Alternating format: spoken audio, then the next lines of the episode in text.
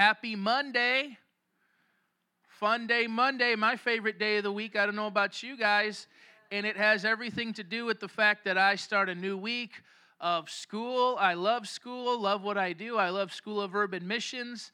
I love learning about the Word of God. I love teaching the Word of God. Love working with you students. Amen. Is it a good day? Amen. It's a great day with Jesus. And uh, so, so excited to be with you guys today. Our pastor, Joe Wyrostek, our visionary leader, is he's in the batter's box and he's ready to bring a word from the Lord to us. We're excited to receive. Let's just give it up for the man of God. Amen. And then, would you do me a favor, turn down the mains again like you did last time? Thank you very much. Oh, you got it right there. Perfect. Okay, guys, let's go to the notes from last week, or excuse me, not last week, uh, yesterday on worldview. And let's discuss this a little bit more in depth than what we had had the chance to do yesterday in church. and so the passage will be Second Corinthians chapter 10. And I want to get my notes up right now. We got the projector down, but that's okay. God is still good. Yeah, everything. Excuse me. I love having you guys here. Thank you so much for the worship. That was so good. Let's go to Second Corinthians. Excuse me. Yeah, could you give me some water from my office there, please? And then um, maybe let's get the uh, the board as well. I think I could draw some of this out a little bit better as I explain it. Thank you. Second Corinthians chapter 10 verses 3 through 5 is what we need to look at for the idea of apologetic destruction of worldviews. Thank you, my brother. I really appreciate that. Second Corinthians 10, 3 through 5 says, For though we live in the world, we do not wage war as the world does. The weapons we fight with are not the weapons of the world. On the contrary, they have divine power to demolish strongholds. We demolish arguments and every pretension that sets itself up against the knowledge of God, and we take captive every thought and make it obedient to Christ. So, thank you. Did you guys notice yesterday that I talked about the weapons that we fight with are not the weapons of the world, and the way, uh, did you notice how I brought it up in the way that the empires of the world have conquered in their worldview? I never really saw it that way until I took time to understand what it meant by that. So we're in a war of the worldviews, but we're not waging war like they do. So, how did the Aztecs war? Uh, how did they fight the war of worldview? Did they come and debate with the surrounding villages? No, they just came and destroyed them. How did the Greeks, with Alexander the Great, come and fight his worldview, show his worldview to the world? You know, like they fought, they had wars. How did the Zulu nation, how, how did Egypt have discussions, or I shouldn't even call it discussions, but how did they promote, how did the Egyptians promote their worldview? Through dialogue and discussion? No. How does China, let's go to the modern times, how does China promote its worldview to its people?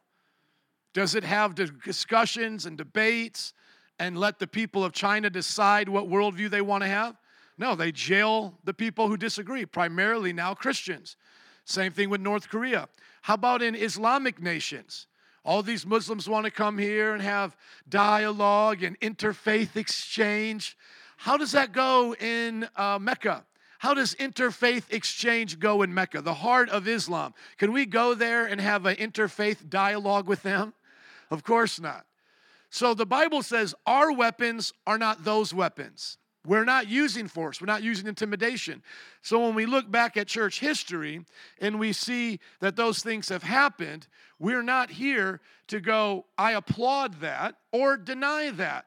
What we're here to do is repudiate that. So when I look back and see right around the 500s, the Roman Catholic Church put on a list, Jared, to buy a new one of these. We just need to get a new one. This one is just totally messed up. It's not presentable for, for a college or even for the church. Right around 500 AD, thank you, my brother, we see that the first pope kind of looks at Rome being the center of the Christian empire. And then, as the Christian world is in cahoots with the Roman Empire, with uh, Roman church together, they start conquering and start making what we would call um, the, the Christian nation, as it were. Eventually, Rome falls apart the Byzantine Empire, Byzantine Empire comes around. Byzantine, Byzantine Empire has wars with Islam.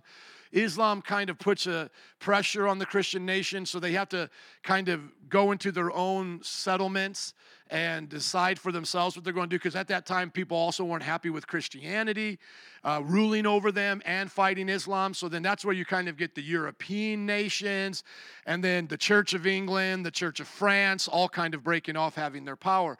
Well, long story short, anything that has to do with the globalization of Christianity by force, we repudiate.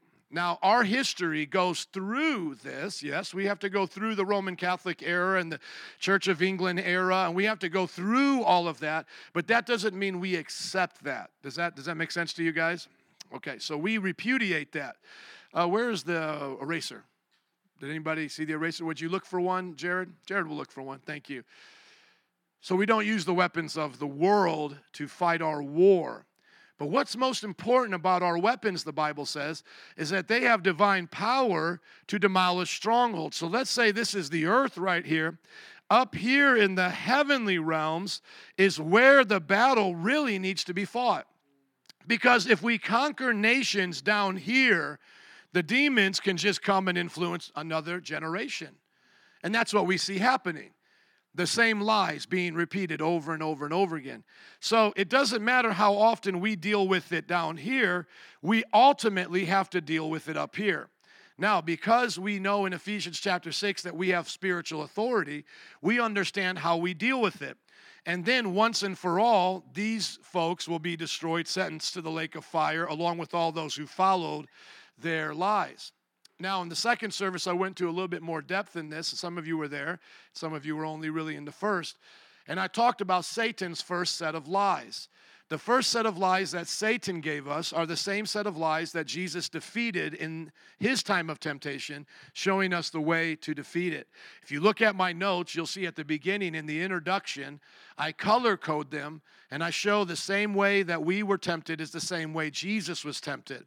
And I describe it through John, who says, This is, we don't love the world, nor the things in the world. The love of the world is the lust of the flesh, the lust of the eyes, and the pride of life. And I color code those three things the pride, the lust of the flesh, lust of the eyes, and the pride of life. I color code those in the Genesis account and in the temptation of Jesus. Now, how did Jesus, when he was one on one with the devil, how did Jesus defeat the devil? He said, What? It is written. Exactly. So now we know the same way how we defeat these principalities, we defeat it by the word of God. So once again, if I just killed someone who believed in Islam, that doesn't mean the lie of Islam goes away. The devil can promote that lie to somebody else. If we happen to exterminate all Muslims, that doesn't mean false religions will stop. The devil will just simply say another false religion because as many people who are open to deception will be deceived. If you know the story about Joseph Smith and the Mormon religion and the story about um, Muhammad and, and Islam, they're almost exactly identical. Both of them go searching in a place by themselves looking for answers because they don't think the Christian faith has the answers. And then they have visitations of people they think they can trust from biblical figures. Joseph Smith says he sees Jesus. Muhammad says he sees the angel Gabriel. Both of that's based in Christianity. So these are both cults of Christianity. And then they develop another work, another book, the Book of Mormon, the Quran. And see, that deception goes on. So, but once again, if we go, well, you know, if we ever were doing the wrong thing and killed off all Mormons, killed off all Muslims, does that mean that will stop people from seeking in a cave or out in the woods another answer, another way? And that does that stop a demon from coming and lying and deceiving? No, right? So we now know that the powers that we have are actually the strongest powers. So it's not like we should look at it and go, well, there's no military power, so that's a weak, you know, we have a spiritual power, but so that's weaker and that's like make believe. No, it's not. Our spiritual power is actually stronger than military power. And where's the example of that? How did all of this happen in the Roman Empire? Because right around the 300s, the Roman Empire, through the emperor, converted to Christianity. How did we go from a small group of people right around 30 AD and being killed. And the last greatest persecution was right before the conversion of the emperor, Constantine. How do we go from being a persecuted group to then being the state religion of Rome? By fighting wars? Lifting up our swords? No, by the worldview by believing in what the gospel taught and teaching it even unto death. Would you do me a favor and erase that for me, good sir? Thank you. Now, what I want us to do is first of all understand how we ought to view our worldview. I'm going to use the same chart that I gave you in the notes, and then I'm going to explain it more in depth than I was able to do yesterday. And this is going to be our standard procedure now moving forward is that we're going to have a lesson on Sunday and then more depth here in chapel. So I hope you guys like that. And then those listening as well will be able to do it, uh, will be able to listen to it and get all the goodies. Okay, so to draw out this triangle, we have to start with the foundation. We start with the base. Thank you, sir. We don't start with the tip. What is that first thing that I have there? What do I call that base? Axiom. Thank you. Now, an axiom is used in a lot of different studies. Axioms are used in math, axioms are used in philosophy. Our axiom that we are using here is the Word of God. Now, when people don't like us using the Word of God as an axiom, I'll show you how to defend that in just a moment. But our axiom is the Bible. That's where we start. If we wanted to discuss other viewpoints, we would ask them, What is your foundational belief? That's another way of saying axiom. What's your foundational belief? So we can use the word axiom, we can use the word foundation. For us, it's the Bible. We'll talk about that in a little bit.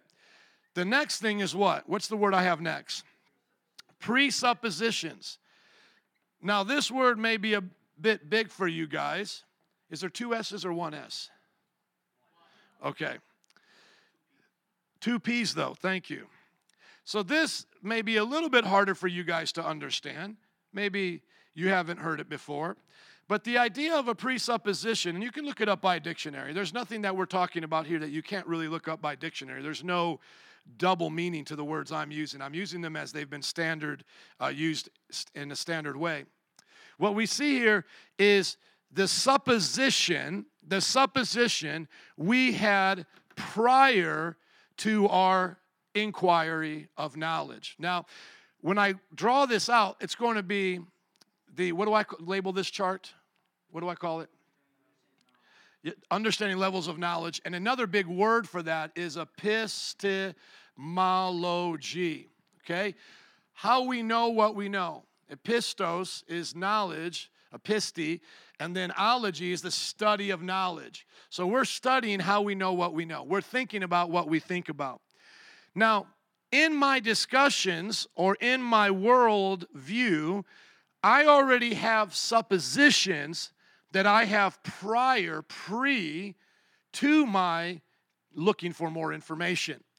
Now, all of us have these things. So, this is not something that people can just say to you and be like, You Christians, you're not open minded, you're closed minded, you already believe all these things, we can't change your mind.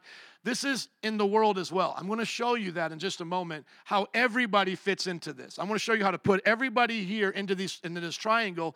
And when you're having discussions, to do it in your mind, be like, okay, what's your foundation? And then what are some of the things you presuppose? And if you don't want to even just ask that, just say, well, what are some of the things you derive? You derive from your axiom. The next thing that I have is what? What do we call those things? Propositions. Now, propositions are the statements of belief that we're making from our presuppositions and axiom. And if we're looking at it as something that's going like this in conversation, we have an axiom, we have a presupposition. Now we're making propositions. This is where I want to go a little bit deeper to where I could go before on Sunday. Propositions are limited to the deductive method, they are not inductive. Now, the difference between deduction and induction is another discussion that we could have if you guys are interested, or you could just look up a video or just put it in your phone the differences between induction and deduction. Let me just kind of give it to you like this I'm going to find a chart uh, while I Google real quick so I can say it in a simple way to save me time. difference between induction and deduction. Okay. Deduction reasoning works from the general to the specific, known as top down. And so what that would mean is is I would start off by saying in a logical what we would call that I'm making right here is a syllogism. When we start putting our words to points, this is a logical syllogism. Now, all of this you can learn in my presuppositional class that I did last summer, all of that in detail with the textbook, but I'm trying to summarize it. So think of this as deduction going from general up here to specific, okay? So start with this all men are mortal. Mortal. Socrates is a man. What logically follows now to number three as the conclusion? Socrates is mortal. Thank you, my brother. Is mortal. Do you see? We started with the general. All men are mortal. We then move specifically to Socrates is a man. Now we have the conclusion, therefore, Socrates is mortal. That is deductive logic. Inductive logic is reasoning from observations and then drawing a general conclusion. So now let me give you an example here. Water, oh, let me see, let me say it like this. Let me give you a good one. Because if I go right off the top of my head, I may not give you the best one. Let me just see if I can find one right here. This is not my strong point. Okay, here we go. Okay. I believe I can do it if I don't find one here real quick. Okay. Water boils when hot. Hot water is 212 degrees or higher. Therefore, water boils at 212 degrees or higher. Okay? I would not have known this unless I started with testing things over here and started to have information to work down here to a general claim. So I'm starting off here specifically talking about water boiling when hot. I am now coming generally to water's temperature, and then now I tell you, therefore, the water will boil when it's after 12 degrees. Uh, after 212 degrees. Let me give you another example of induction just to make sure I'm doing it right. Example of induction. And like I said, I ha- when I have these things in front of me and all of those detailed notes, I can do it a little bit better. And of course, when I want to find something here, it's not going to help me. Let me see here. Here we go. Induction. These beans are from this bag. These beans are white. All the beans in this bag are white. So we start off with the general. These beans are in this bag. Water boils when it's hot. Hot water, see, now we're describing what hot water is. Hot water is 212 degrees or higher. Water, therefore, bo- boils at 212 degrees or higher. So we're starting up here and then we're working down. And that's uh, going from specific to general. So now the general rule is the general rule from all of my tests is that water will boil at 212 degrees. In, uh, in deduction, we're starting here with the general, all men are mortal. Now we get to a specific case. So I started off here telling you specifically water is doing this, and then now in general it will do this after any time. And I'll never know these things. And here's the most important part so I don't want to get lost and go beyond my depth, which is actually pretty foundational. So I, I don't try to pretend to know everything in this. The real difference is here is that induction is based upon your senses and your tests and your, and your experiments. You cannot know something unless you already have tested it and seen that it is what it is. As I saw water start to boil. That's, see, I started with that. Water is boiling. This water is boiling. Now, every time I do it, I start to notice that it's around 212.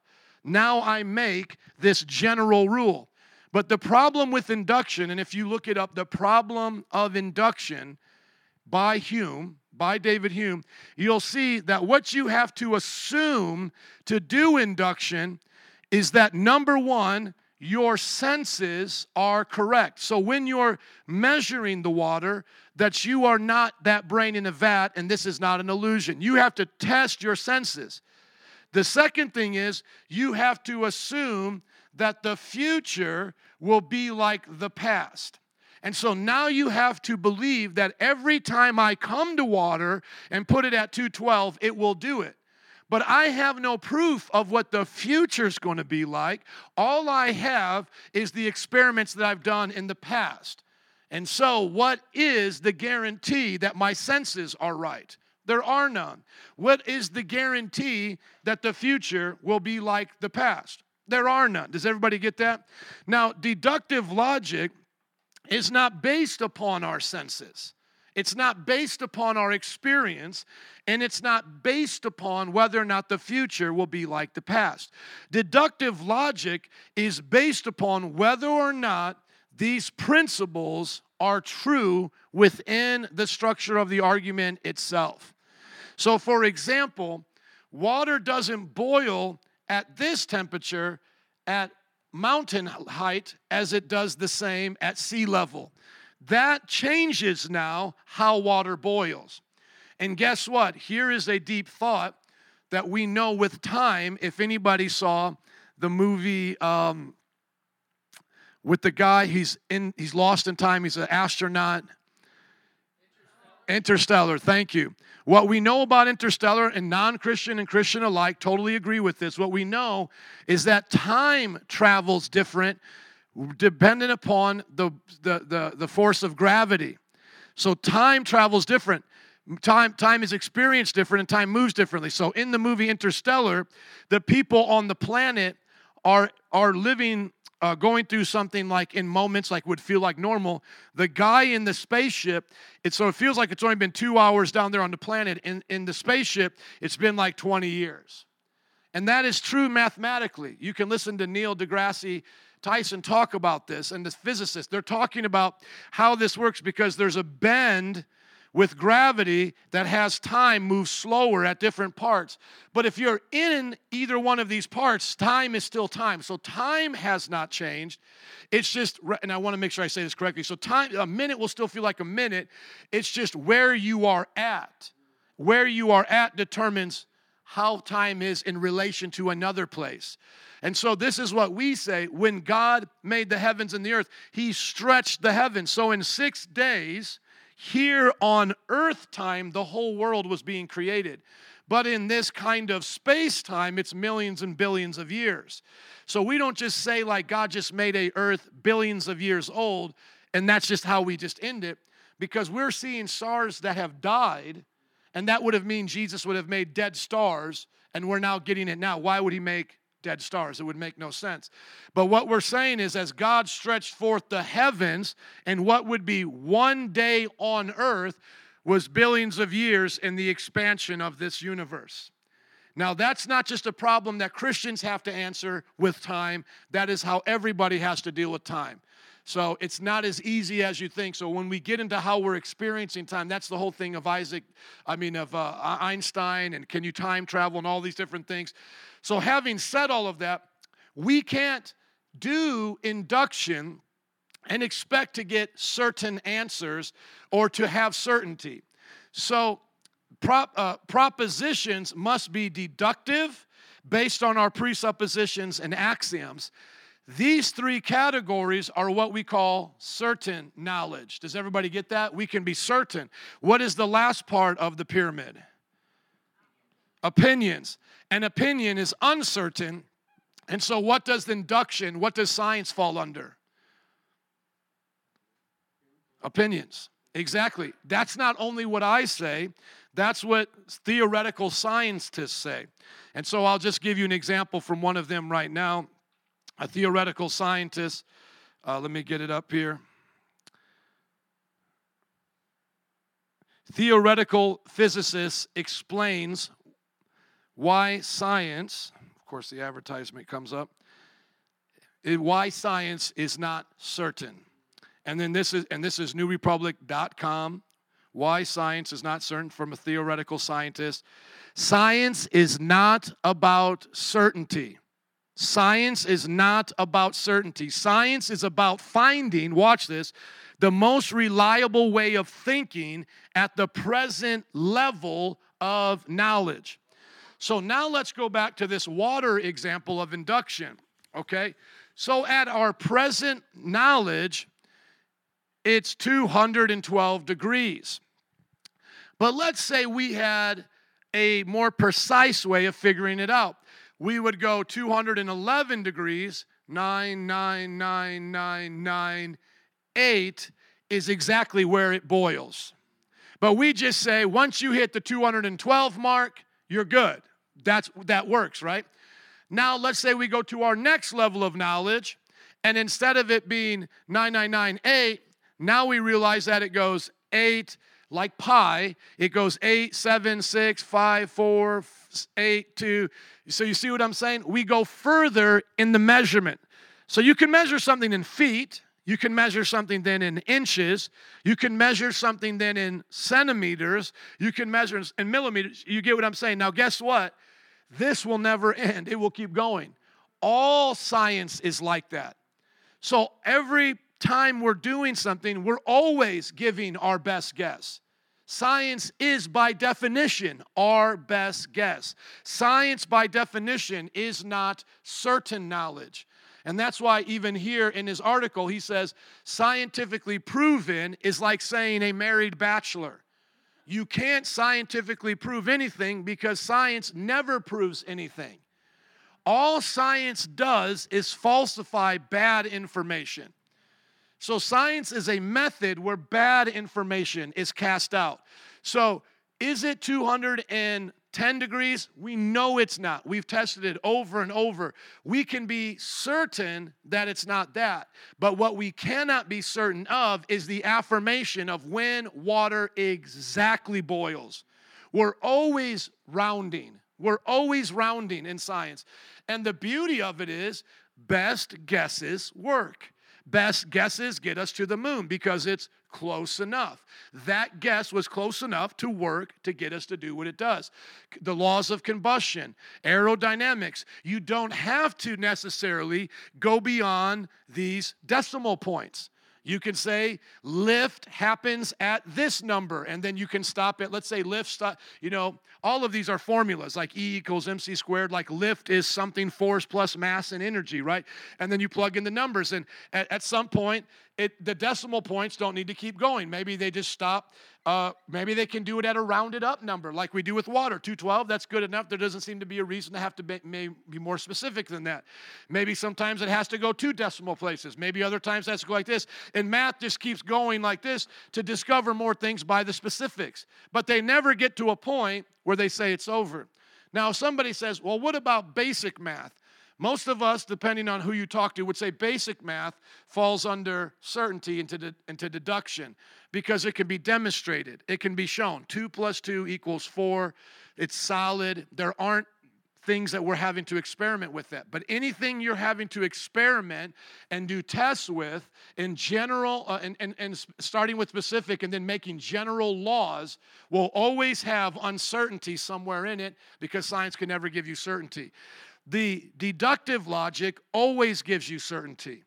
And if you've done it right, it works. If you've done it wrong, so we would have to see are all men mortal? Is that true? Now, somebody might say, we don't know all men, but we would qualify that by saying all the men that we know. Are they mortal? Right? So now it follows that if Socrates is a man, he's mortal. Now, it could be true there could be a man that we know about, uh, don't know about, that lived forever. But the idea here is not necessarily just talking about men, it's just how logic works, how the formulation is. You're starting with something that you can know and then you go to this uh, uh, you, you you have generally knowledge of it and then you go to the specific. Here you start with the specifics and the studies and you come to the general knowledge. That's just kind of the difference. And so the bottom line is jared can you uh, erase this for me? Is we do not look to science for certainty i want to make sure desi's keeping up with me some of the others that maybe this is new for you we don't look to science for certainty where do we look for certainty we look to logic for certainty and where does logic come from? Logic comes from God and His Word. That's where we go for certainty. Now, I want to explain this a little bit more and start plugging in information, and I'll show you how it works by kind of defending it.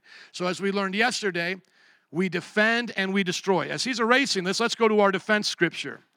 In Peter, it says that we defend by giving answers, apologia, where we get the word apologetic. So, understanding worldview is a part of uh, when you understand uh, your worldview, you'll understand how to do apologetics. If you don't have a good worldview, you can't do apologetics. So go with me to 2 Peter chapter 3. 2 Peter chapter 3, thank you, or 1 Peter chapter 3, rather, verse 15 says, But in your hearts revere Christ as Lord. See, we always start with Christ in our hearts. We're not coming with doubt or unbelief. But in your heart, revere Christ as Lord. Always be prepared to give an answer, apologia. Remember, that's not an apology. It's not saying you're sorry. It's giving a defense.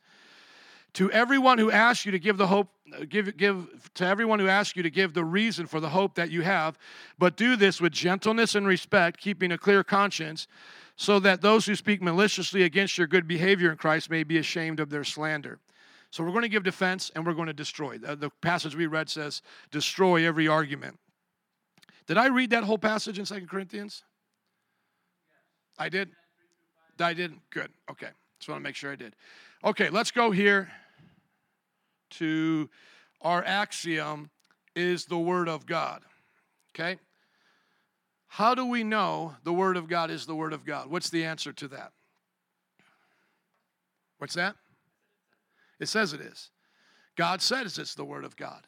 Now, what we've just done is we've just argued in a circle. We said God, we said our, our foundation is God's word. How do we know it's God's word? God said it's God's word in his word, therefore it's God's word. Now, somebody may say, You can't argue in a circle.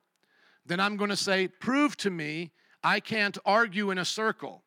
They're going to say, I'll show you in logic. Now I'm going to say to them, Show me that logic works without you using logic they can't do it. So now they have to say, logic works because logic works, therefore logic works. Every axiom, every single axiom argues in a circle. That's why it's the axiom. It is not an axiom if it is not your first circular argument. If you do not have a first circular argument, you cannot know anything. People who say, I don't need a foundation, I can learn stuff, is like saying, I can play soccer while skydiving. They're deceiving themselves. And so all you do is you use their argumentation against them.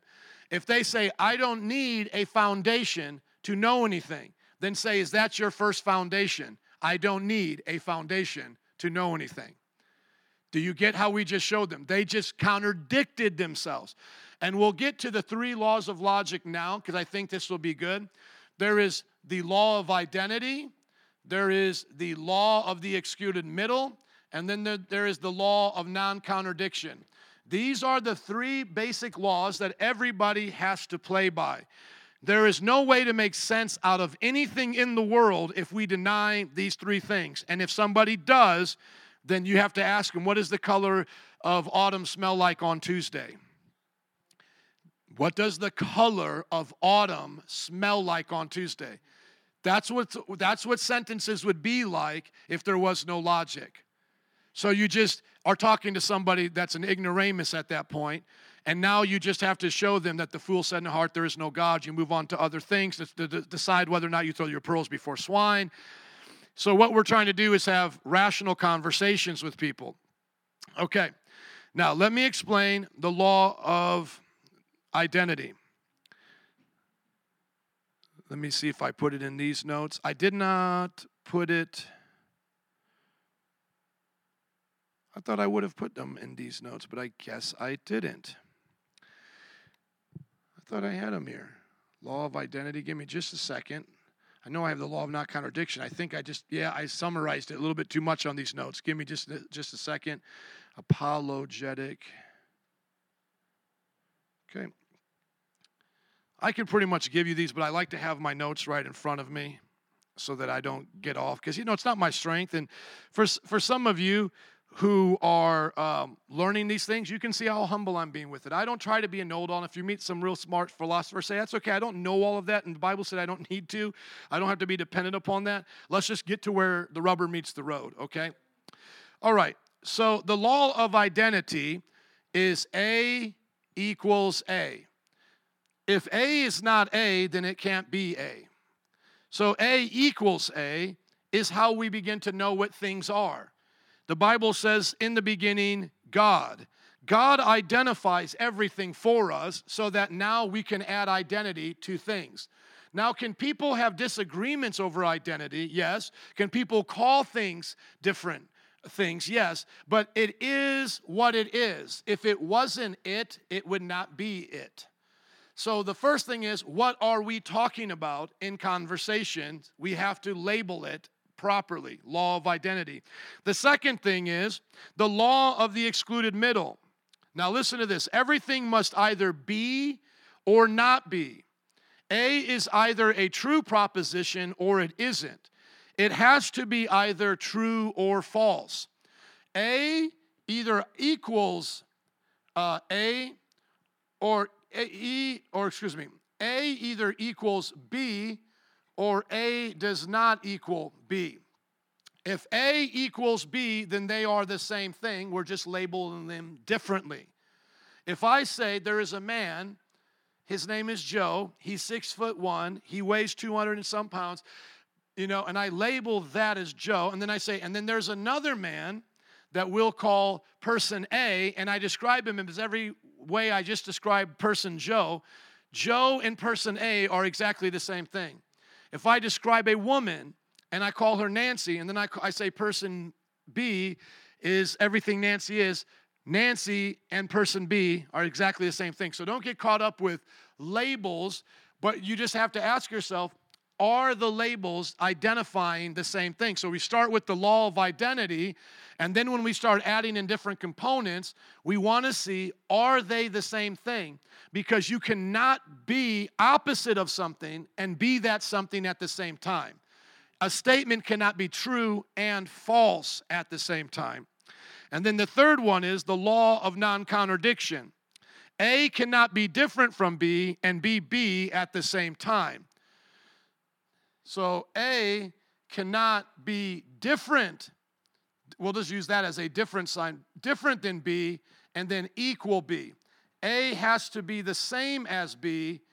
We'll say the same as a smiley face here to equal B. And they have symbols for all this. But remember, I'm just trying to give you guys the basics. The law of the excluded middle gives us the law of non contradiction.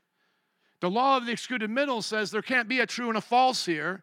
And the law of non contradiction says that's the reason why the identity is what the identity is because it can't contradict itself. So they all, and, and, identity, the first law tells you what something is. So they all play off of each other. And if you don't know them, you can't talk rationally in conversation. Okay, does everybody get that? So when I know what something is, I'll know that it can't be the opposite of that something at the same time it is the something. And I'll know that, that when it's here, there is no, when it's opposite, there's no way that it still shares the same property. So maybe I should have started with, with non contradiction first. So the law of identity, then law of non contradiction, the law of excluded middle. Because once you've established the law of non contradiction, then there is no middle ground between two opposing beliefs. Does everybody get that? So this is how we look at the laws of logic. Now, when we're talking about axioms, everybody argues in a circle, but not everybody describes their view in a rational way. So now let me show you. There are called vicious circles and virtuous circles. If I say I'm using my logic to have logic, and that's my circle, what I then have to ask myself is where does logic come from? Now, if they want to ask that same question about God, that's okay because now we're going to ascribe attributes to God. So, the first thing we're going to say about God is God is timeless, He's immaterial, right? We're going to say all of those things.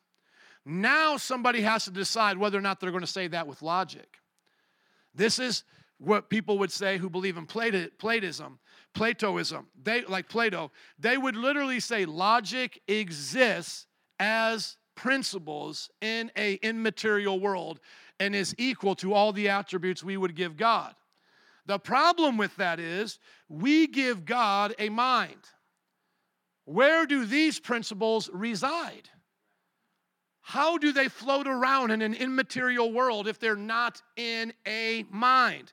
We say in the beginning was the Logos, the logic, the logic was with God, and the logic was God. Where is your logic now? So now they have a problem. Their circle is vicious because it hasn't even gotten off the ground. Our circle is virtuous because we're explaining within our circle the attributes that make our circle make sense. Now, this is where somebody says, I could throw my thing onto any God I want. My logic resides in the flying spaghetti monster's brain. That's where mine is. Now, guess what we do? Law of identity. Describe the spaghetti monster. All knowing, all powerful. Boom, boom, boom. You've just described our God. You've called it the spaghetti monster to be silly, but the law of identity says everything you used is what I identify my God as. You're calling it something else, but you haven't changed it. It's that that is what it is. You get what I'm trying to say there. So anything that quacks like a duck, looks like a duck, is a duck. That so you can't get around this. Now somebody may say, as atheists do, they'll say, there's no reason to have to explain logic, it just is. Then you could say to them, according to the law of non contradiction, then that means I can say God is just is, and you need to worship Him because that just is what it is, and I can now do all that. If you don't agree with that, you're playing by two different standards because you're saying that now, because I'll try to say I'm contradicting myself, but how am I contradicting myself by saying all of my beliefs is just is what it is? So if you just want to say it is what it is and I don't need any explanation for it, then I can do the same. But that's not what they're trying to do. They're trying to shut down your opinion. Or they're trying to shut down your belief as if it's an opinion, and you're showing them what they have is really false. And so they're using what we would call now, this is something you got to understand, a different standard. So if they'll say something like this to you, um, well, let's just pretend God doesn't exist for a second and have this conversation. No, let's pretend God does exist and have the conversation. Do you get my point? They're asking you to do stuff that they're not doing to themselves. So that's where you hold them to, that's where you hold their feet to the non contradiction. You can't contradict. And, and, and this is like a phrase they would say, like their phrase is, we can have an argument where we pretend logic doesn't need to make sense, we just use it. Well, if that's true, then I can have a conversation where God doesn't have to make sense to you. We just assume that He exists. Do you get that? So don't let them try to get you to believe in something that they themselves are not willing to believe in. That shows you they're contradicting themselves. Contradiction is a sign of a failed argument, or inconsistency is another way to see uh, contradictions. They're being inconsistent. They want you to grant them for the sake of argument. Well, imagine if God doesn't exist. Don't grant them that. Say, I'll grant you the imagination God doesn't exist when you grant me the imagination He does exist. So if you want to argue from a place He doesn't exist, then that place is the same to me as where he does exist. And if you're not willing to do that, then you're not being consistent. You're contradicting yourself, you're contradicting your method. Now, for us, I never assume in the argument God doesn't exist because it's impossible for God not to exist. So for us to pretend he doesn't exist in the conversation is to be nonsensical. So how, how I would turn that back around on them is I would say, me pretending God doesn't exist for the conversation is like me trying to pretend I don't exist for the conversation. How can I pretend I don't exist in the conversation while I'm having the conversation? I am having a conversation. I can't deny myself's existence in the con- in the conversation. I cannot deny my God in this con- in the conversation. I have been commanded to always revere Him as Lord. So I will never take Him off of His throne. So if that's where you want to go in the conversation, the conversation's done. I will not deny my God for the conversation. You don't have to. The Bible never teaches you to do that. Deny me and pretend I don't exist and then go over here and try to find common ground. Never do that. You always are on the ground of your worldview. So here's our worldview, here's their worldview. What they always want to do is get you to come over to their worldview and have all these conversations and discussions. No, you let them know that this whole entire thing is happening in God's worldview. And you're never going to deny that because for you to deny that in a conversation is just like you denying God and uh, the God of Israel bowing down to a statue in uh, Babylon. We don't give them that place. And that's what frustrates them when you argue like this because they're used to arguing with Christians that want to keep showing them evidence. And we're saying, we're not even letting you getting past this first foundation. I'm not showing you all this evidence. Here's how I know to show people evidence when you have an open heart to believe without being sassy. When you get to the point and you start doubting everything I'm sharing with you, and now you want to make me feel like I'm on the defensive, now I'm going to destroy your worldview. I'm going to show you you literally have nothing to stand on. In my Bible's perspective, you're standing on sand. I'm on the foundation of God's word. That's what frustrates them. And if you hear me debate with people like this that are a little bit smarter than the average bear, they're going to get upset that I'm doing this with them. They're going to get upset. They're going to know my technique. They're going to say, This is a stupid thing. You presuppositionalists, you axiomists, you foundationalists, you guys are stupid. You don't argue the evidence. We want to go argue another Christian with another Christian. That's fine. Then go talk to them and waste their time. But I'm not going to let you do anything with by violating these laws. I'm standing on my my circle of God. He is my axiom. And so when they say, Well, how do you know that? I say the word of God says that. And then they say, Well, how do you not know you yourself are not in the matrix? And then I ask them, if my presupposition is, if my axiom is true, and the presuppositions I'm saying from them, like we learned last week, there's a God, there's a, a creation, and all those presuppositions, if those are true, could that God, logically, without violating any of these things, give me certainty? Is there anything that is illogical about that God creating, doing these things, giving his creation certainty. No. So I don't have to go beyond that. I have just told you, I have answered that. And here's a good way I like to look at it I call it zeros and ones. When you're discussing with somebody, oftentimes they think their one is sim- uh, they think their zero is similar to your one. They'll say, "I don't know." And nobody else does, then you ask them, How do you know nobody else does? Do you have all knowledge? You seem to know something that says, I know, nobody else knows. Are you all knowing? How do you know the person knows right down the road? You haven't met them yet. So we stopped them, but then they'll say something like, You know what? I'm just a little bit smarter than you. I, I admit some of these things don't make sense and we don't know, and that's just the best it's going to be. You want to say you do know, and that's just your make believe and all of that. What we now do is we stop and show them. Number one, everybody has faith because in the world that we live in, in induction, it's impossible to live without having faith in these principles because we do not know the future will be like the past and we do not know how to trust our senses. So everybody's making steps of faith right now, including you. That's why you don't kill me and think I'm a robot. You actually think I'm a person. But how do you know I'm not a robot? How do you know I'm not an advanced robot? How do you know we're not in a God's dream right now and you're supposed to kill everybody and then you win the game? See, we could be here all day. So the point is, I have a answer. I have a one that answers this. And this is the only time I'll use if even if I was wrong in how I'm describing it and some of my presuppositions or axioms, even if I was wrong, here is what I offer you a one, you're still at the point of zero. And the difference between a zero and a one, listen to me, is greater than the difference between a one and a zillion. You guys got to get that because the, the gulf you have to cross from one from zero to one is not just one, It is literally something not existing. Something not existing to something existing. It's a lot easier to have one existing thing and then a zillion existing things than it is to have something not existing to then get it to exist one time. Do you get the difference? So a zero to a one is huge. There could not be a greater, it's an infinite, un, uh, unpassable distance. Unpassable. You have to get that. It's unpassable from zero to one.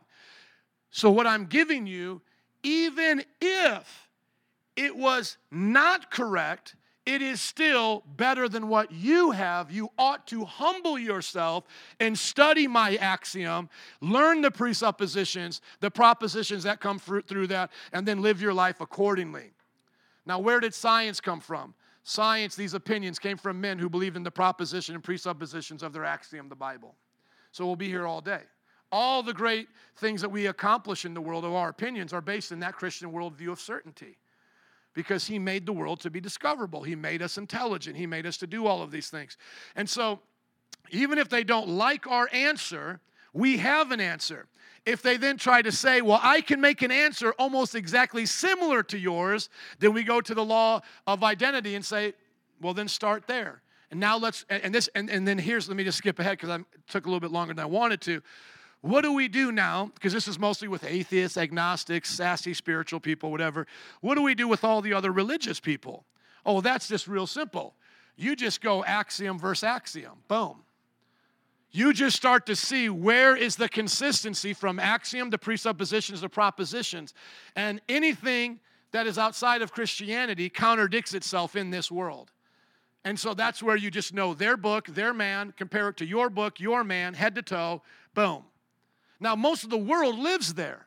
So, what do we do when we meet the Hindu? Like I did yesterday at the park. And I can't wait to have you there in those discussions, man. When do you guys move in? Three weeks, two, two or three weeks? September 30th. That's gonna be so awesome, dude. So into it. I had a great conversation yesterday out of Spain. Here's my friend Vinny. He'll take it from here, tag team. And then the women will just be playing, swinging, and just having fun and all that. Are you guys looking forward to having that park in your backyard? Just that alone will change your world, right? Just go play. Yes. Hopefully you get to enjoy some before the weather gets too cold. Yeah. Uh, so, so what do I do? I don't have to go through all of this with him.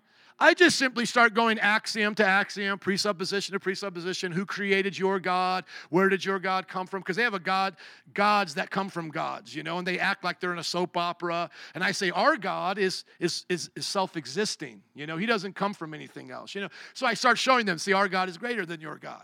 And then our presuppositions are that God made the universe distinct from himself. You believe this is all part of God, right? Well, that wouldn't make any sense. How does God's mind come, come through the, the creation in the same way that it is in his person?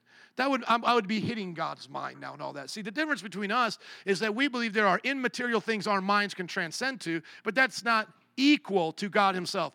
God being called the Word, God being called truth, has limitations. I don't literally believe Jesus is a math formula or a logical formula. He's a person, and from Him we transcend, we communicate with Him through our conscience, those who are Christians via the Holy Spirit, but we don't believe God is his creation. We're, we don't, we're not pantheists. That's another word for that. Pan is all, and theist, all is God. So I just, just go right there. And those discussions for me are always fun. It's the ones that don't want to acknowledge these things that get sassy and annoying and frustrating.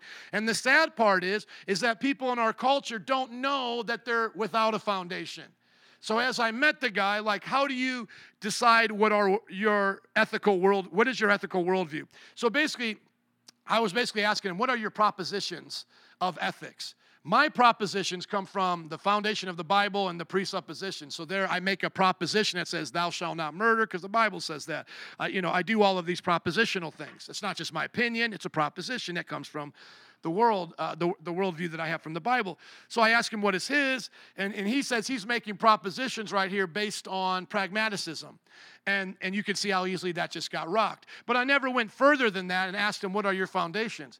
If he would say, well, all of my found, all of my beliefs come from pragmatism. You, I mean, you just destroy it the same way I destroyed it ethically. You have no way of answering any of the major questions of who am I, why am I here, and where do I go when I die by pragmatism. And if they say none of those things matter, then call them a hypocrite and say, because you're living like it matters, you're not naked, you're in a relationship, you're not stealing, you're not in jail, you haven't committed suicide yet. So, all of these things you're saying that don't matter, you're actually showing by your life that's a lie, that it does matter to you. So, what we then tell them is you're borrowing from our worldview. So, that's a term you have to use. Learn to say that you're borrowing. You're taking things from my toy box and you're playing with it now.